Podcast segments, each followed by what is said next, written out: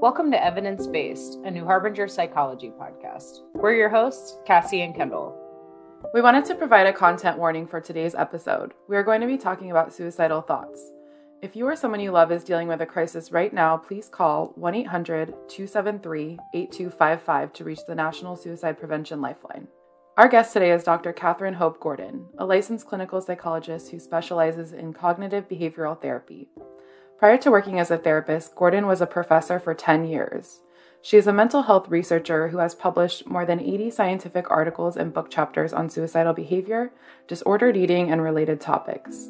Gordon co hosts the Psychodrama podcast, blogs for Psychology Today, and shares mental health information through her website at www.kathrynhgordon.com.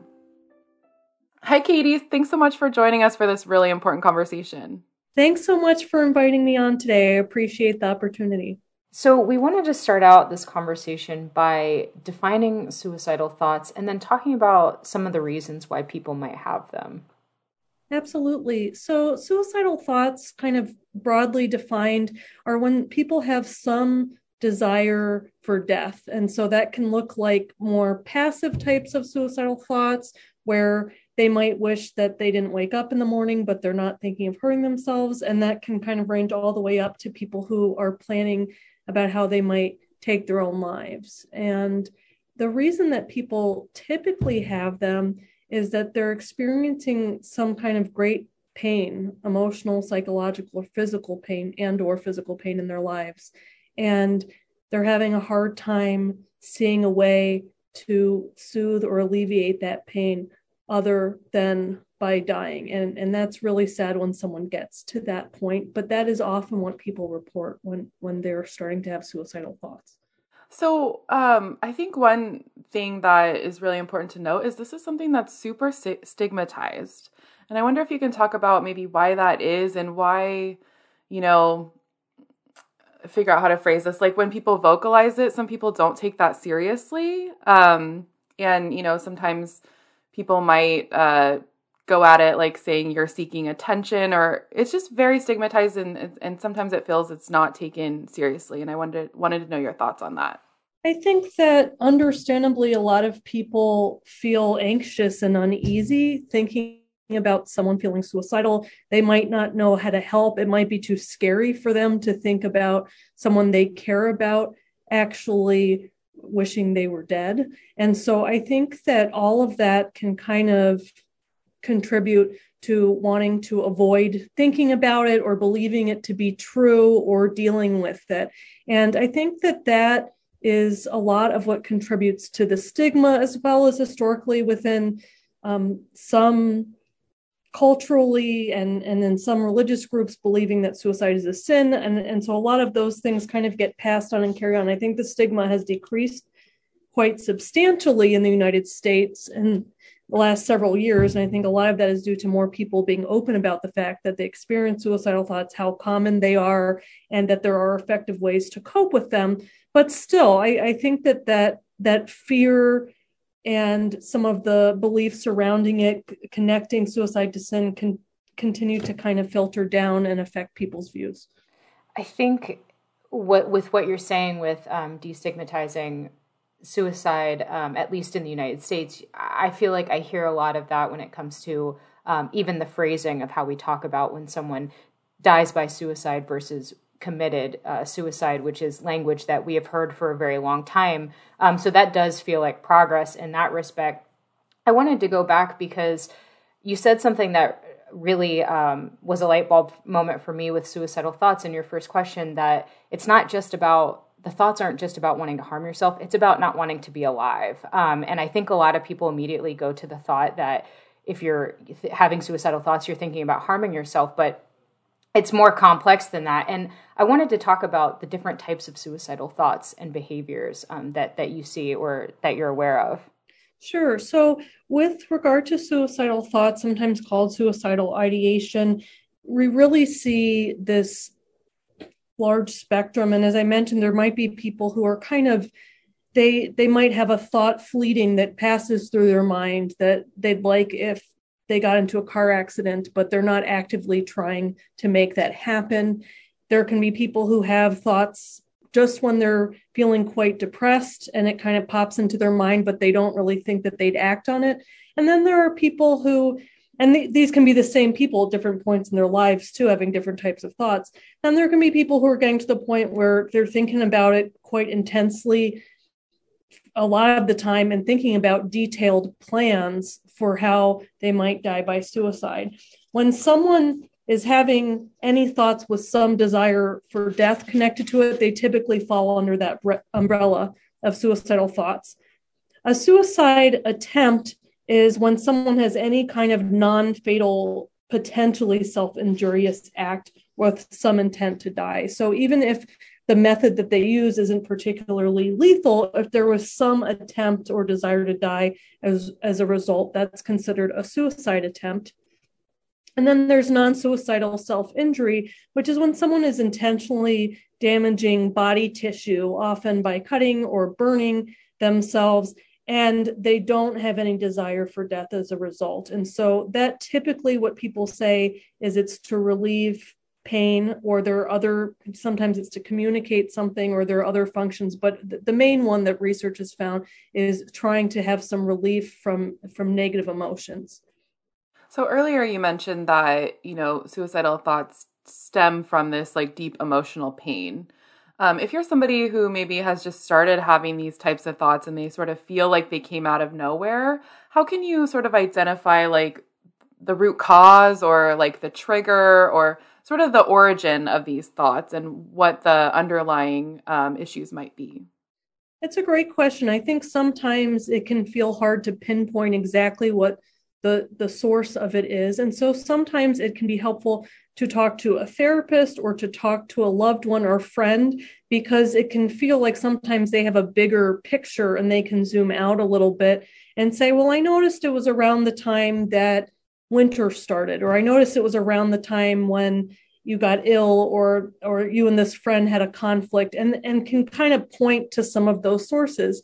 And you don't necessarily need to know exactly what it is to try to find things that make things better but i do think it helps to try to find a pathway forward. And so if if you're feeling really stuck then i do recommend talking to someone who knows you pretty well who can kind of help you sort through that and and kind of pick apart the different things that led up to it.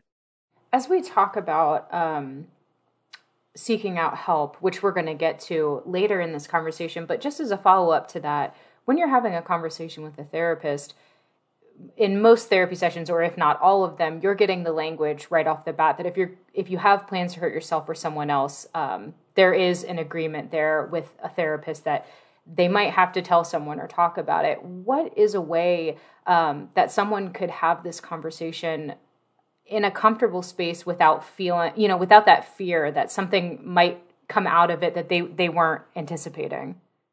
I would recommend that people talk to their therapist ahead of time as a hypothetical. How do they typically deal with suicidal thoughts and behaviors? What are the thresholds?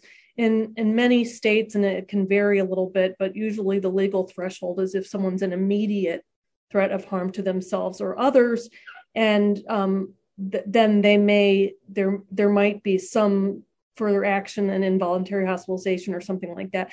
But often at different levels so if someone has other plans but they're kind of further out or they have some protective factors or they can plan to keep themselves safe there it doesn't lead to that but everyone i encourage to ask the therapist ahead of time look at their website and just kind of understand what is their approach to suicidal thoughts and behaviors and that way you can be informed before you even open that conversation up that's great to know because i think when you hear such broad language like that it can be kind of um, you're just confused on where to go from that. So I appreciate um, you giving kind of the script of how to talk to your therapist about that or open the conversation. Um, and going back to what Cassie asked about the origin of uh, suicidal thoughts or where it might be uh, stemming from, in your book you mentioned the pain of feeling like a burden. That that's an often or that's a common feeling um, with people experiencing suicidal thoughts. So, what is the connection to experiencing su- suicidal thoughts and feeling like a burden in people's lives? Some of that originally came from some research done by Thomas Joiner and some colleagues where they were looking actually at suicide notes and trying to understand some of the content. And one of the themes that they found was this idea that the person is in so much pain that they feel that they're also bringing other people down, that they're actually a liability to other people, and that other people would thrive if not, if they didn't have to worry about them. Now, this is very sad and painful, and people around them do not view the person this way, right? They view contributions and love and connection and all of those things. But it's very sad the person struggling with the suicidal thoughts often doesn't see that. And that can even drive some of the suicidal thoughts because if you feel so awful, have so much self hatred, and kind of believe that you're hurting your loved ones because you're not a worthy person, then it kind of makes sense that within that mindset they might start to think maybe it's better if i leave and, and if or if i die and, and leave these people alone. So that's where that connection can really be there and can be super painful for people going through it. Yeah and speaking of you know family members and friends so for concerned uh, family members and friends what are some warning signs they might be able to look out for if they're worried about their loved one? And you know what what what should they do in that situation if they're seeing these warning signs some of the warning signs can be clearer than others. So if someone certainly is talking about suicide and you want to take that seriously or, or their own death or feeling hopeless, then then you want to definitely ask about it. What, what does that feel like for you? And, and the key, I think, is to really try to listen non-judgmentally. And that's hard to do because it is hard to hear someone you care about talk about wanting to die. It's really hard. But if you can listen non judgmentally and try to understand them, that can often point the pathway to how you can best help. And it also sends a message that it's okay for them to be honest with you, that you're going to be there with them. Other signs that might not be as direct as that is if you see someone withdrawing, they're just not doing the things they used to do, they're not hanging out anymore. They seem kind of disengaged. Social isolation could be a warning sign. Um, agitation or recklessness, where the person just doesn't seem like they're acting like themselves. And sometimes there it's very hard to see any signs because sometimes people keep them private. But certainly if you notice a change in the person's behavior or mood or their mindset, then I think it's helpful to just ask directly, how are you doing? And are you having thoughts about suicide? I'm, I'm worried about you even if they say no, they know that you've opened it up and that it's something that's speakable, that it's something that they can talk about at some point, that you care about them and that you're you're willing to listen and be there and it's not something that they need to avoid sharing with you. And as that person, Katie, that if someone is opening up to you, you're, you're their trusted person that they've um, wanted to share uh, suicidal thoughts with, or that they're really struggling what kind of tools can that person be equipped with? And furthermore, when do you know when it's right to um, enlist further help or to seek that out? Like, what's the line there um, as the safety person? It's a great question in terms of how you can be equipped to respond in a compassionate way. And I think that one of the keys is to really just learn more about where suicidal thoughts come from that the person it's not that they necessarily they want to be dead or hurt themselves like we were talking about before but that they're in a, in a state of great distress and pain and are having a hard time believing there's some other way to get some relief from it. I think understanding that can help you to be compassionate. And not everyone's had suicidal thoughts so you don't have to go through it firsthand to to read about people who've experienced it. And I think with the internet and social media, it's easier than ever to kind of find firsthand accounts of people describing what it felt like. And that can help you to build up some compassion. Another thing is just to have the openness to hear for, from your particular loved one what took them to that point, what it's like for them. Even asking those questions can be very validating and clarifying and helpful. And if the person says, I really, I don't know how to describe it or I can't talk about it, just being there with them can can be some a way to be supportive. And so in terms of safety and when you would contact another person, it's hard because there are a lot of different individual factors and, and situations. One of the big pieces of suicide prevention that is supported by research is that if people are in crisis and they're thinking about suicide, it is very helpful to take away lethal means and ask them to have someone else hold them. Meaning, if they have a gun, can it be stored in a safer way? Can they put the bullet separate from the gun? Can they put a lock on it? Can they put it in a safe? Can someone else store it for a while until they're at lower risk? Um, if there's a risk of overdose, can someone someone else hold the pills? Those types of things can be really helpful in preventing suicide. So a lot of this can be a collaborative and should be a kind of collaborative discussion and trying to ask the person to let them guide what's most helpful to them. If you find yourself in a situation, for example, you're not with the person and they've told you they've just hurt themselves or if they've done something to themselves then that that is a situation where i would i would want to maybe call an ambulance to make sure that that they get the medical help that they need. And so situations like that it's it's kind of where you would need to pull in some other people. But before getting to that, if they haven't already done something to hurt themselves, sometimes you they're willing to bring in friends or family members or someone who will stay with them or have more frequent contact with the professional. So it really depends on the individual situation. I really appreciate all those strategies for the the person helping and and you know hopefully more people can find their safety person and be able to have those open conversations and you know minimize the risk that they have in their own homes for example. Um, I wanted to ask for the person struggling with the suicidal thoughts what are some some coping mechanisms or easy ways for them to to start to reduce that emotional pain when they're feeling triggered or or very upset and thinking very uh, you know dark thoughts?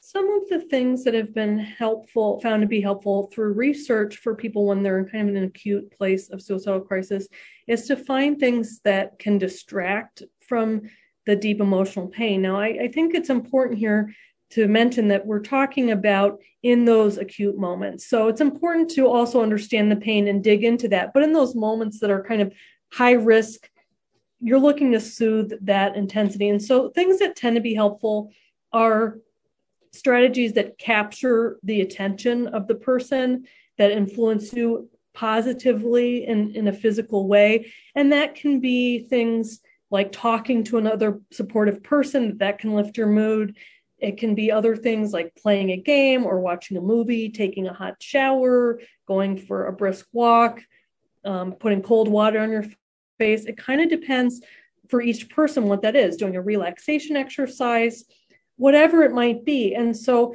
in the book, what I encourage people to do is to look at some different things and try them out at times when they're not in acute crisis to see what actually soothes them and relieves some of that pain so that they have a, a go to list in times of crisis to turn to. And if one doesn't work, you can go to the next one. But the idea is that you can find something positive that helps to soothe that pain in that moment because that's really important. Safety is important, and it's also important to help that pain that's driving the suicidal thoughts in the first place.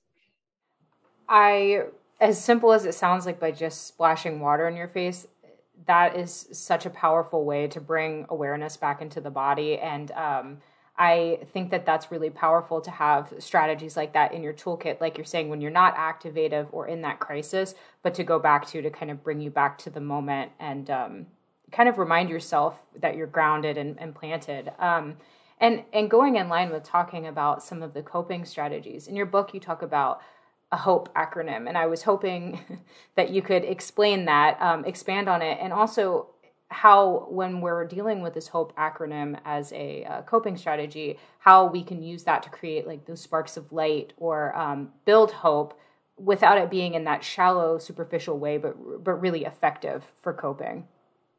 Yeah it's it's a great question. I think that hope is something if it's going to be really meaningful to people has to come from something that they connect with relate to and resonate to.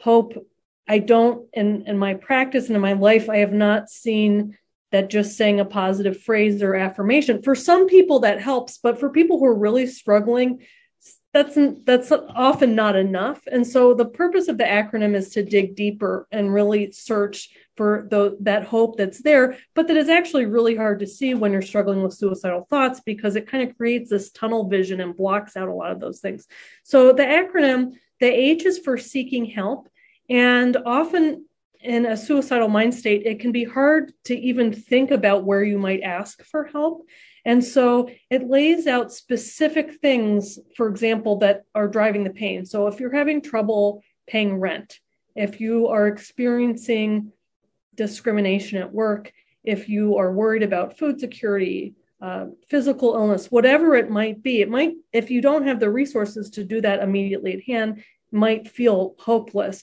And so the seek help idea is to kind of try to identify are there community resources that can help me figure this out, that can lend aid. And so concrete things that can actually help me deal with the issue at hand.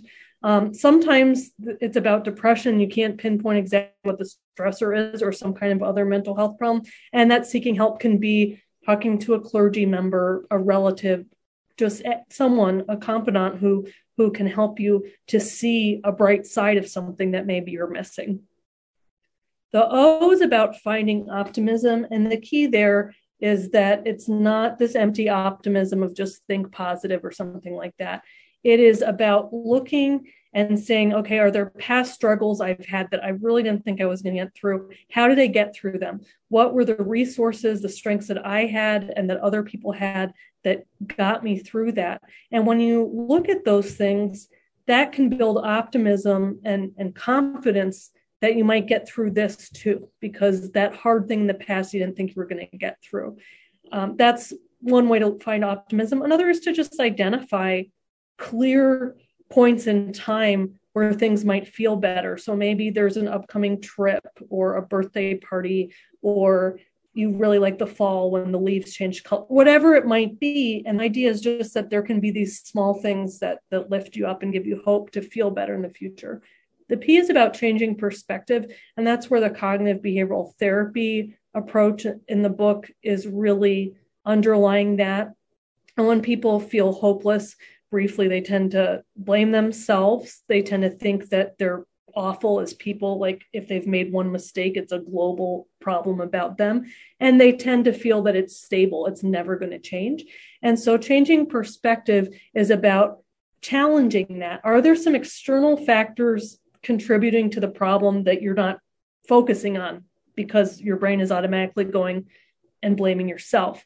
Are there aspects of you that you're missing because your brain is kind of focusing on just these flaws that that we all have? And also is there reason to believe that things could get better? Are there things you could do so that things could get better?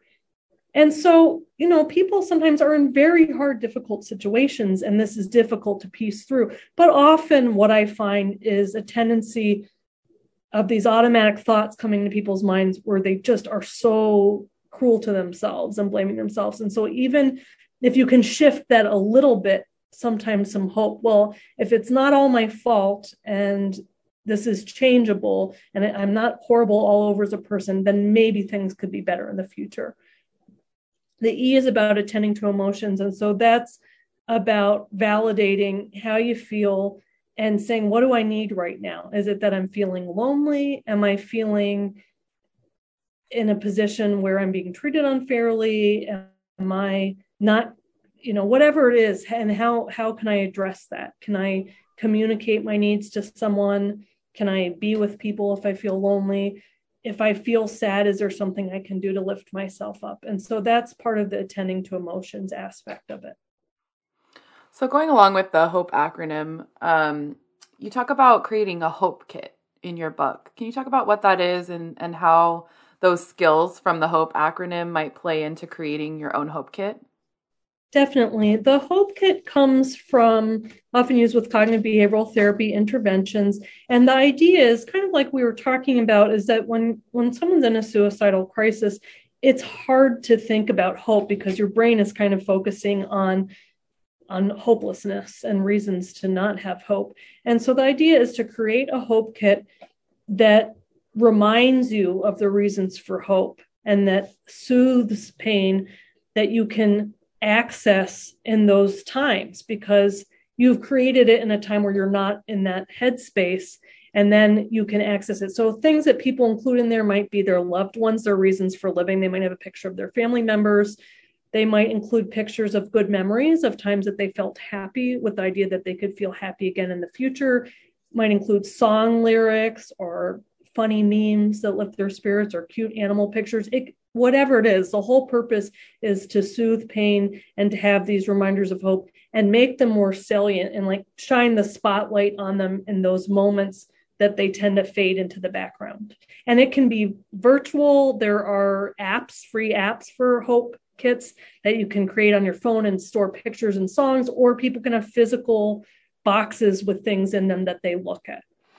So, as we're talking about coping skills and things related to the HOPE kit and HOPE acronym, in your book you talk about emotional uplifts, and I I'm sure that this is going to align with where we're going um, with some of these strategies. But could you give a few examples of what emotional uplifts would look like and how someone um, could put that into their their coping strategies?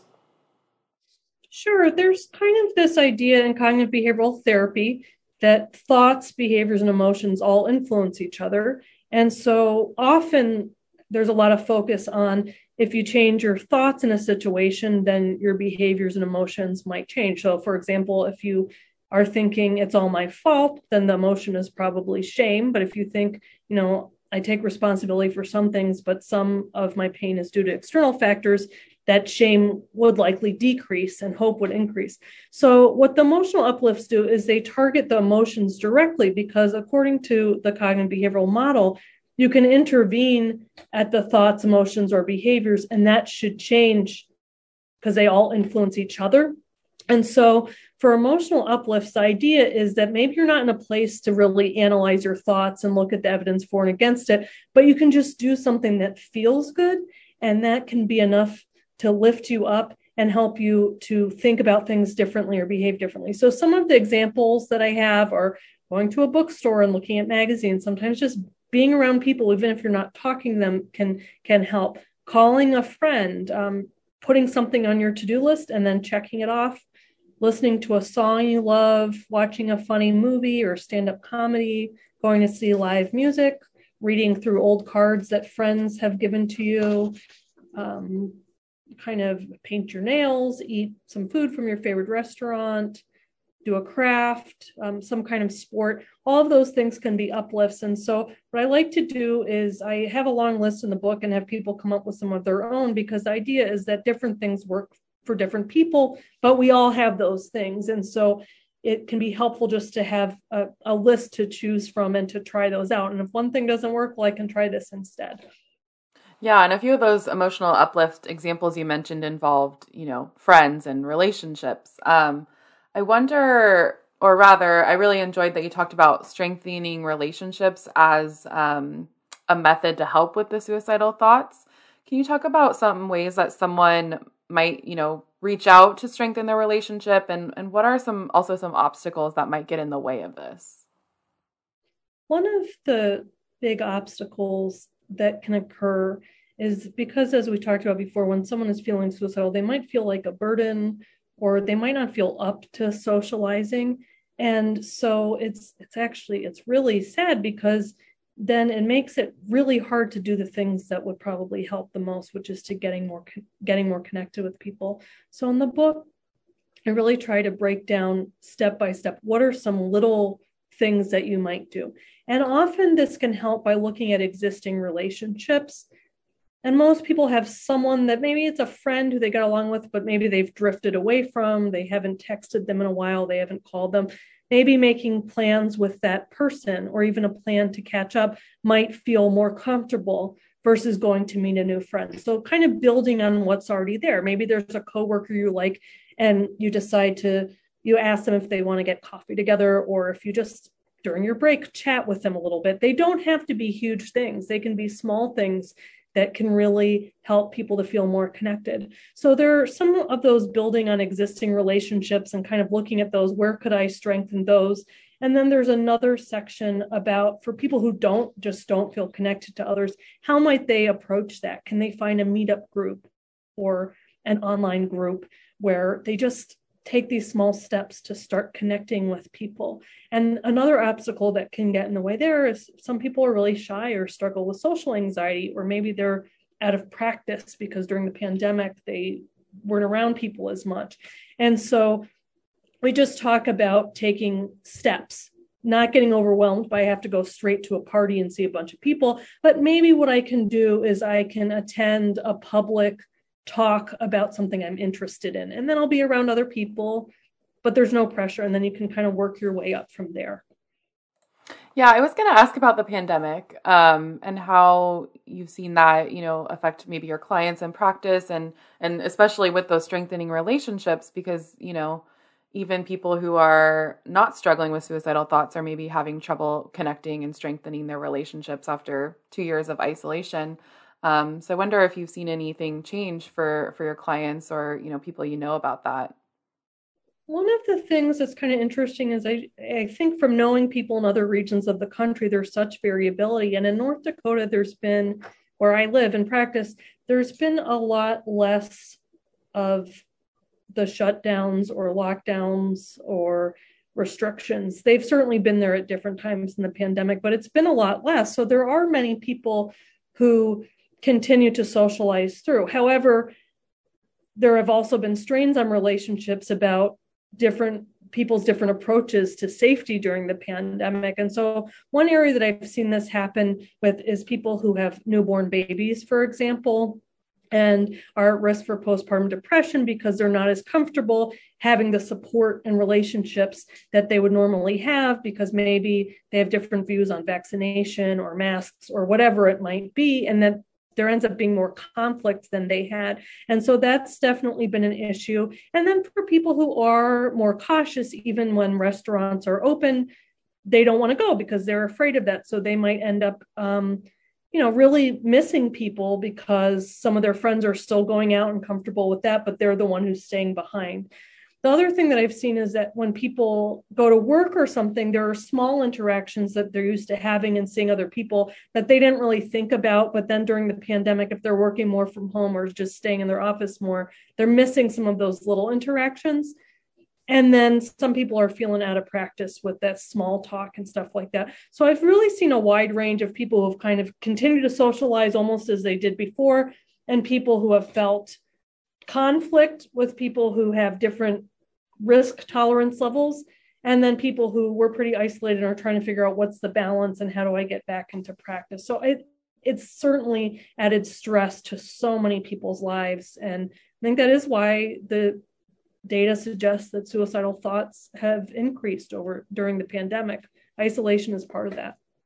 And I was going to ask that if the suicidal thoughts had increased during the pandemic, you know, with the isolation and um, feelings of loneliness and um, aside from the pandemic kind of going back to talking about some of the coping strategies um, for strengthening relationships and reaching out to get coffee and things like that um, i found it really interesting uh, the idea of just going and being in public like going to a public talk just as like a reminder that life is happening around you. I've found myself doing that post pandemic in general just going somewhere and like feeling the energy of things going on. I think um, being at home all the time makes it seem like a lot could be going on or nothing um, but you wouldn't know firsthand. So i really appreciated that that tip for going out and kind of like baby stepping back into a social scene. Um, but as we talk about some of these coping strategies kind of going back to the hope ac- acronym or at least the h uh, part for help in your book you talk about a help seeking plan. Um, could you explain what that would look like and how someone could go about creating one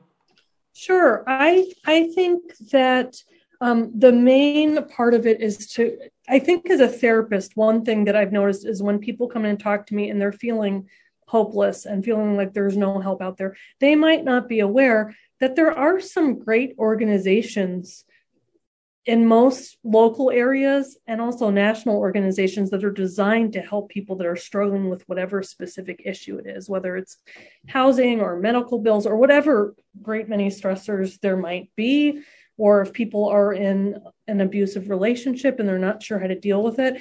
And so part of the help seeking plan is getting very specific about the person or organization who they might contact that can help them think through it, listing the phone number and planning when they're going to call or email or whatever they're going to do. And the reason for this is that you can feel kind of stuck and like, you know, I want help, but I'm not really sure what to do. But by writing it out, it can start to seem less overwhelming and more practical and more likely that you're going to follow through with it. And so the help plan is really about naming the person or the organization, how to contact them, when you will, and what help you'll ask for, because it's different depending on what the person needs. If you're feeling stuck and there's someone that you can ask for help, so often um, there are for example, 1 800 273 TALK is the National Suicide Prevention Lifeline. There are often local hotlines too that can help you just to connect with resources or get referrals. And I think that's really important because it's not all about mindset, try to think of it differently or this or that. It's it's also about trying to solve the problems that the person is facing and getting relief and hope from that. Yeah, definitely. And I want to go back to something you mentioned earlier. Um, briefly, you talked about the reasons for living inventory. I wonder if you can talk a little bit more about what that is.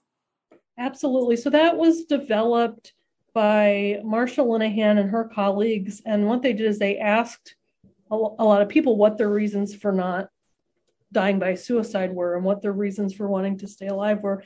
And what I like about it is because it comes from people who are struggling and who are identifying different reasons. And there's nothing that's, they don't have to be what most people would think. So many people say their children or their partner or their family, they don't want to hurt their parents or whatever it might be. And that's in there. But there are other reasons people put in there too that they, that they have um, fear about what it means, that the pain is concerning to them. So, highlighting what are all your reasons for living? Because when you're feeling suicidal, often the focus is on the reasons for dying. And that's your brain kind of goes to, okay, well, maybe you would feel some relief from this pain. Maybe people wouldn't have to worry about you anymore. This is kind of saying, okay, we acknowledge that those exist, and that's important for us to recognize.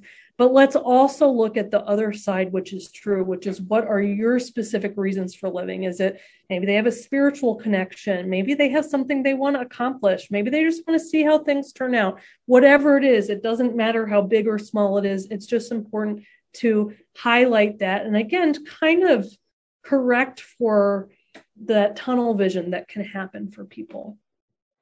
I really like the idea of the reasons for living inventory. I think that's such a powerful exercise to work through. And, and like you're saying, while it might not seem like at first there's a lot um, to write when you have that tunnel vision, it does force your brain to kind of go into that place um, to, to think of things. And I just, when I read that in your book, I thought that was a really um, powerful exercise for someone experiencing emotions um, such as that. And I wanted to ask this is a little bit um, unrelated to coping strategies, but more in just kind of the maintenance of mental health um, when you're experiencing suicidal thoughts.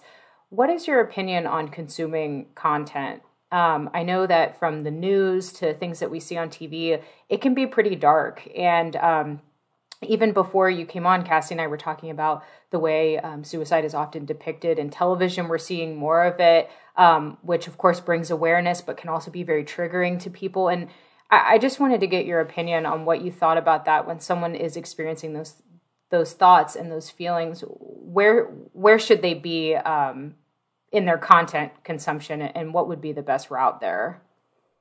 I think that there's no simple rule that applies universally. I think it's it's very individual, and so part one of the exercises in the attend to emotions aspect of the hope acronym is actually about tracking emotions. And it could be you know you're just paying attention to every half hour or every hour just where are you feeling eh, or how are you feeling? Where's your level of pain at?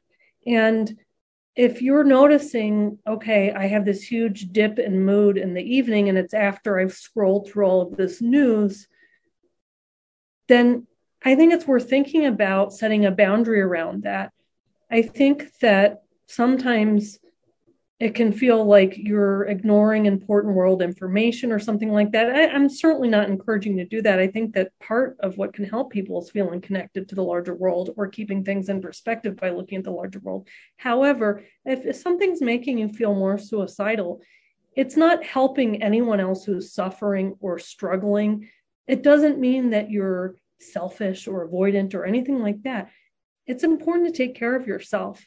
And so, if that means setting limits and paying attention to how you feel, then I think it's important to have some compassion in those moments for yourself and recognize that without maintaining your mental health, you really you can't be of great help to other people. You can't be of great help to yourself. And so, what I really suggest is just noticing what are those factors that bump my mood up or down, and are there ways to put around it? Doesn't mean never watch the news or read the news ever, but maybe I just I'm going to spend 30 minutes a day or whatever it might be for the individual person. I think that's so important and being aware of your own mental health. Um, so I think this, you know, might give us a good uh, note to wrap up on. But why is it important to continually care for your mental health even after you're out of this activated phase? Maybe you're managing your suicidal thoughts better. Why is it important to have a continued mental health plan going forward after that? I think, understandably, with suicide, often we focus on the crisis at hand, saving someone's life when they're in acute crisis. And that's extremely, extremely important.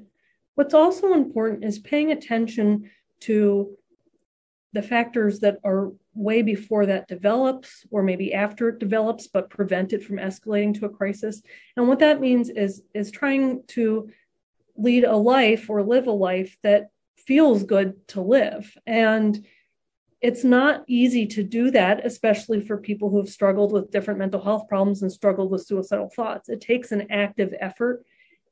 You don't have to 100% all the time always do things that are perfect for your mental health. That's just not possible. However, if you let it fly off the radar or slip in priorities, which is easy to do because depending on your workplace or environment, you may not have the support encouraging to look at your mental health.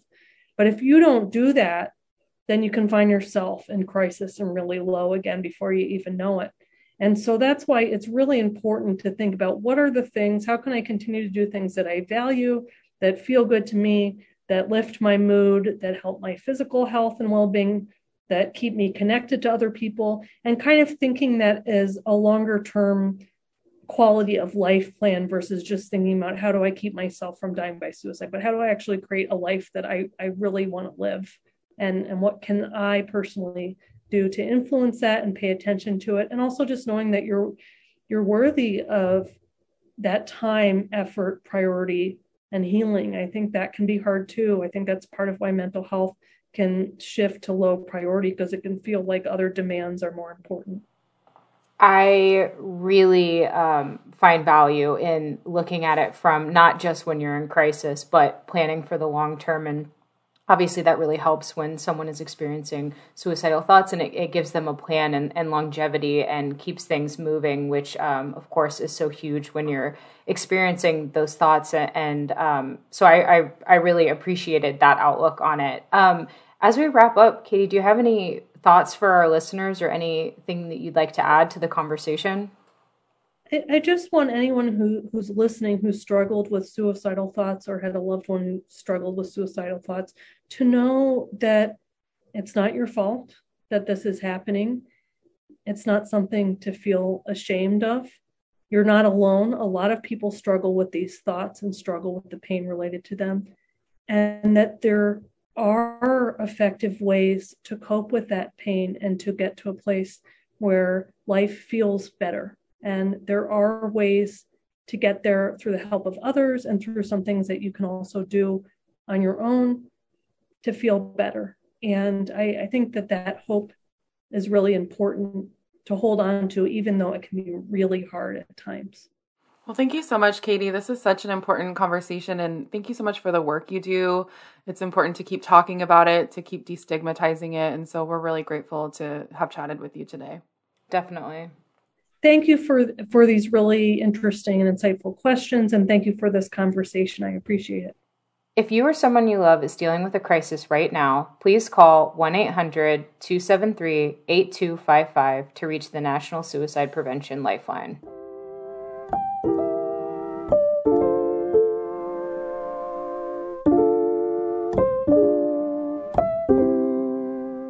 A compassionate guide to managing suicidal thoughts and finding hope. If you're struggling with suicidal thoughts, please know that you are not alone and that you are worthy of help. Your life and well being matter. When you're suffering, life's challenges can feel overwhelming and even insurmountable. This workbook is here to help you find relief and solutions when suicidal thoughts take over. Grounded in cognitive behavioral therapy, this compassionate workbook offers practical tools to guide you toward a place of hope. It will help you identify your reasons for living, manage intense emotions and painful thoughts, and create a safe environment when you're in crisis. You'll also find ways to strengthen social connections, foster self compassion, and rediscover activities that bring you joy and meaning to your life. This workbook is here to support you. However, you're feeling at this moment, remember the following You are worth it, you are loved, and you matter. Visit our website at www.newharbinger.com and use coupon code PODCAST25 to receive 25% off your entire order.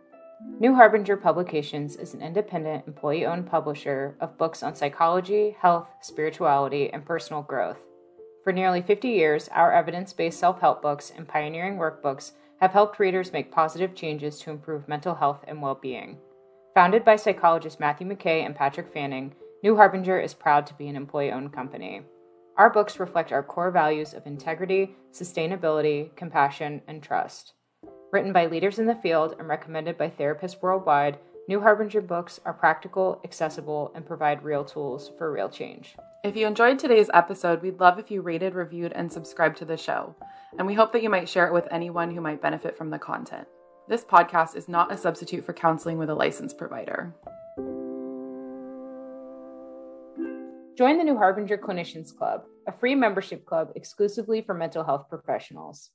Sign up today and you'll receive a special welcome gift 35% off all professional books, free client resources, free ebooks throughout the year, access to private sales, a subscription to our Quick Tips for Therapists email program, and more. Visit newharbinger.com slash clinicians dash club for more information.